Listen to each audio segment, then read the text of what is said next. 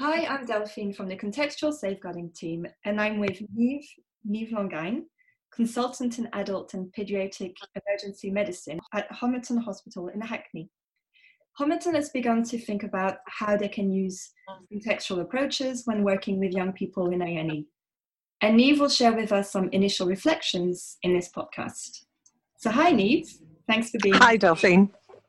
Thanks for having me on. You're welcome. So could you begin by briefly introducing yourself and giving an overview of your work? Sure, thank you. So I'm, as you said, a consultant in adult and pediatric emergency medicine. So I trained in emergency medicine and subspecialized in pediatric emergency medicine.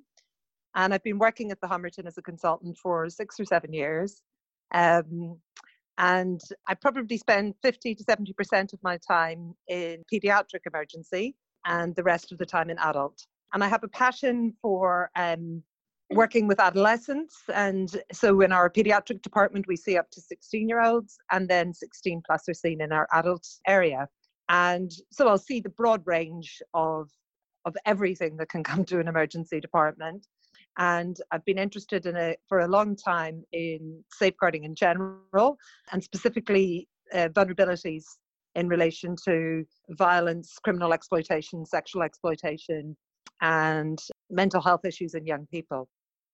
And I worked for about three years with a colleague here to get Red Thread youth work um, embedded in our emergency department. And we were the first non major trauma centre, so we're a district general hospital and a trauma unit, but not a major trauma centre, to get Red Thread embedded youth workers uh, within our, our emergency department. And I felt that that was really important because we were aware of a lot of the issues that our young people faced, but we're aware that we were to some degree scratching the surface because of time limitations and expertise. So actually having youth workers here bridges some of that gap which can come about sometimes in terms of clinicians to children's safeguarding team to um, children's social care. And I did an audit actually a couple of years ago on sexual exploitation and the use of biopsychosocial assessments and was very aware that by having extra very skilled staff who are part of our team um, in terms of red thread that they could help us with with some of these assessments and the deeper assessments. Great. Yeah.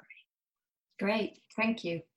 And so what difference do you think contextual safeguarding can make when working with young people in a&e well it's been very interesting because um, it's something i'm very aware of is that obviously the environment in fact affects people and I suppose the traditional safeguarding approach, which solely took into account familial and possibly school dynamics, mm. but didn't take into account anything to do with peer relationships or the lived environment of young people, always seemed to me to be quite limited, even in terms of some scientific thoughts around epigenetics and how the environment affects genes, and also a lot of work that's been done around uh, blue zones, which is basically about some of the healthiest areas in the world to live and what they have in common.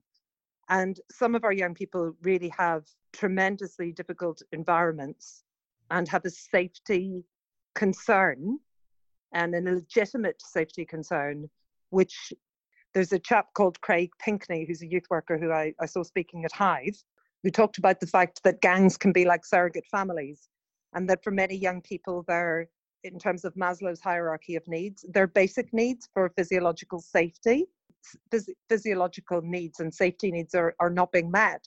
Mm. And so they, they will go to a place where those needs can be met.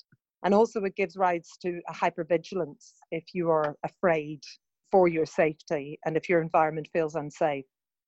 And in a very practical sense, I remember, you know, just meeting young people and their parents. One young woman who'd been beaten up by many people on a bus and being able to say to her there's something that we can do yes it's it's not your parent and and it's it's also nice to say that to parents too because sometimes they have a feeling that children's social care or that social workers blame them and that feeling that actually somebody is taking into account their safety outside of the home mm. and their lived experience and it's it's been really quite exciting because i think in terms of everything i always think in terms of an individual level, a trust level, and a community level. And so those sorts of individual examples, um, and on a trust level, you know, our children's safeguarding team and Red Thread uh, youth workers will attend extrafamilial risk panels and multi-agency child exploitation panels and there's a vulnerable adolescents group as well within the hospital. And that awareness of taking into account a person's whole lived experience and being holistic is is really important. And another thing that we've looked at it's a wonderful uh, thing that that uh, red thread did which was doing a a peer mapping of about 20 young people mm-hmm. and looking at the interactions between so many of them and how entrenched some of those interactions were and the adverse childhood experiences or vulnerability scores that a lot of, of these young people have. Um, and I also think on the sort of slightly more positive end of the scale that there's um, there's an opportunity by learning what vulnerabilities are to learning what protective factors could be instituted by understanding what those vulnerabilities are outside of the home. Mm. Um, so yeah, we've we've learned a lot, and um, also seeing Carlene Firmin speaking, you know, was highly inspiring, and understanding some of the things that the community are doing, like um, you know, turning off Wi-Fi in certain points where mm. where there's a lot of um, exploitation occurring. Um, so local businesses being informed, it's it's very inspiring, and I think um, the idea of of um, health, education, and social care working together to try to give a, a possibility of a good upbringing and a safe environment for young people is is paramount, really. Mm. Yeah, no, that that's really interesting, and as you say, there are many synergies between health and social care. Mm-hmm. Um, you've mentioned that Red Thread has started using peer mapping um, mm-hmm. Have you begun using any other contextual approaches or tools in your work? Well, we we we use the heads assessment, so with the four mm-hmm. S's.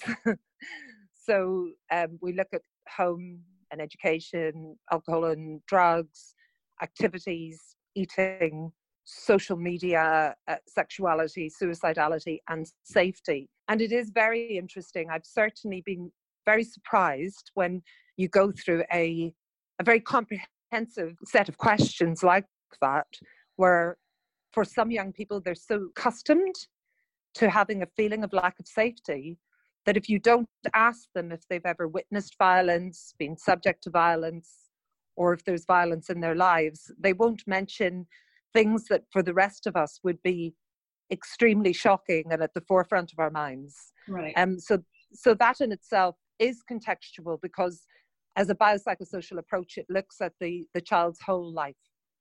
I also wanted to mention that um, we um, obviously use contextual safeguarding as a method of referring to children's social care, even when yeah. there are no concerns around the home or the school environment or any professionals in terms of LADO referrals. But also the um, the school nursing team use contextual methods in their work um, the sexual health services also do, and um, CHIPS Plus um, as well in Hackney. And also, I, I lead on in situ simulations and run some simulation courses. And we certainly had a multi-professional adolescent health day that um, that I ran that presented at a conference in Bilbao, and um, it involved a young person's journey through the hospital, seeing the emergency department, pediatric team, CAMHS, and sexual health, and very much allowed everybody to see the entirety of the young person's life trajectory. It involved um, some exploitation, um, it, some sofa surfing, some mental health issues, and some sexual health complications physically from the um, exploitation that the young person had experienced. And I think using in situ simulation and other teaching methodologies, and certainly Red Thread teach our, um, our trainees as well, um, is paramount. And contextual safeguarding is also used by our children's safeguarding team in mm. the in any of their safeguarding updates, so that our our staff are aware that it is important to consider and important to make the necessary referrals. Great, yeah. So obviously it goes beyond A and E Oh, yes, absolutely. I suppose for me, it is, as with all of, of medicine, um, viewing the person as a whole. mm. and their life experience and the impact of that life experience on their health is paramount. We also know that adolescence is a time of, of special neural pathway changes within the brain, and that if you allow a young person to see that there is a number of trusted adults in their lives, that can actually change the trajectory of their life going forward. Mm. Um, in terms of other healthcare professionals within other trusts, I, I think it may be difficult if other boroughs have not adopted a contextual safeguarding methodology. We're very lucky in Hackney that that has been the case, and it has been the case for some time. And I feel very fortunate in that. But I feel that it is worthwhile for any healthcare professional to look at the interplay of who is around the young person, who has an impact on that young person, what is their day to day life like? What is it like walking to and from school? Have they witnessed something on their journey to and from school that has been shocking? Um, have they seen somebody being stabbed? Do they know that somebody they know was killed on the on their on their path to school?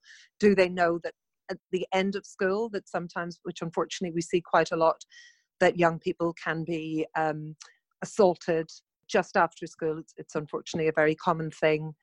Do they know that there are people within their local area, within the chicken houses or outside, who are looking to tell them, you know, you can belong to us if you work for us, if you do county line stuff, you know, if you sell this or that. And if they can take that on board and utilize that to make a really robust referral to children's social care and to to work themselves towards figuring out if they can find a method to have youth workers within their hospital who have that extra expertise and also have the time to visit these young people in the community mm-hmm. and see and really see what their lives are like because we're aware that in hospitals we have a snapshot and we see somebody outside of their of their lived environment. We know that we're seeing them often as sort of a teachable moment or maybe a turning point, but we're also not seeing their lives. And if if if other healthcare professionals can work towards, and I, and I hope the government would would see way to give more funding to this, and it's something that a lot of us who are passionate about young people and about adolescents and about youth violence have been asking for more centralized funding in terms of of equipping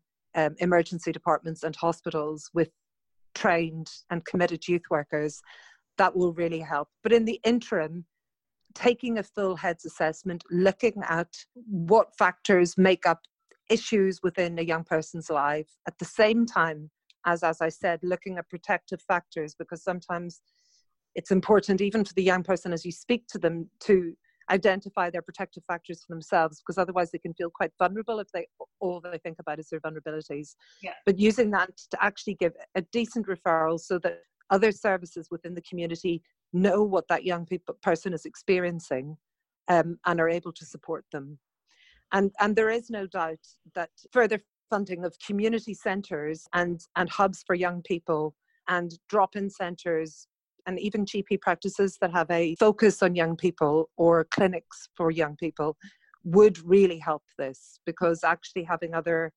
opportunities to to have a safe place to hang out and to play games and to you know just chat rather than being more at risk on street corners. And and unfortunately austerity has had an impact on that. But there are certainly a, lo- a lot of grassroots organizations within communities which are working to that aim. Mm, absolutely, that's a very important point. And in fact, we know from research that young people often don't feel they have a space to go to and just hang out in the community. Yeah. Uh, that's really important. Mm-hmm. Um, mm-hmm. So you've you've mentioned all this fantastic work that's happening in A&E and also mm-hmm. beyond. Um, do you have any more ideas of how you'd like to take this work forward? Yes, I do indeed, Delphine. Um, I um, I would very much like because I, I feel that that um, we as a as a trust and and health organisations in general um, actually collate a lot of information. Mm. Um, we know our local population uh, and we we know what's going on actually, and um, I have some very big ideas. I, I would like to do some very formal peer mapping and also formal safety mapping. We have for many years in this trust submitted trauma data to the police in order to keep communities safe. So, in terms of assaults, obviously anonymized data, but in terms of assaults and locations and methods of assault, and and a lot of these things are used to, for example, utilize plastic glasses in certain um, clubs and bars, etc. But I would very much like to have a database whereby we have a an up-to-date peer mapping so that, that we can figure out the connections between young people. And and it's certainly something we've seen many cases of of young people who are interconnected in such deep ways. And you can see one person at the center who's most at risk and if you can help that one person and then help the people around them it, it, it's it's paramount. And also safety mapping in terms of nearly having red amber and green zones and figuring out what you can do to help the the more dangerous zones the amber and the red. I think it will take um, some money and some investment and some expertise but i'm looking to figure out how i can help to institute that so that there's a very robust method of, of sharing appropriate data with um, with children's social care and other youth work organizations um, and also just just having a handle ourselves as a trust and as a department of what is occurring for our young people and, and how we can make lives better. Um, so yeah, I have some very big ideas. Um, they're very much in the in the planning stage, but um, I'm hopeful looking forward. And having heard some of um, Firmin's uh, work that has been done throughout the world with contextual safeguarding, I feel it is possible, and it, it's just figuring out a method but also just doing the simple things well, continuing to taking to see each young person and taking a biopsychosocial history, bearing in mind when social care or when our Red Thread youth workers or the children's safeguarding team tell us about connections between young people in whatever manner, taking these into account, understanding the environment in which they live and knowing particular hotspots where certain issues are occurring. All of these things, and working with our community organisations and continuing to have representation on the extrafamilial risk panel, etc. So continuing to do the day-to-day things, and then trying to get a bigger and broader overview of of exactly what it is like to be a young person in in our borough. Great. Well, it's very good to have ambitious ideas and yes. They're, no, but they're brilliant, and it's exactly what we're aiming to work towards. You know, in a long yeah. time within a contextual safeguarding approach, and we're mm-hmm. keen to continue developing more partnerships with health and with other partners. So, mm-hmm. you know, we very much look forward to keeping updated about this work mm-hmm. and how it can be applied to health. Um, mm-hmm. I'm sure many of our health partners across the country will find this very inspiring and encouraging. So, thank you. Thank you, thank you very much.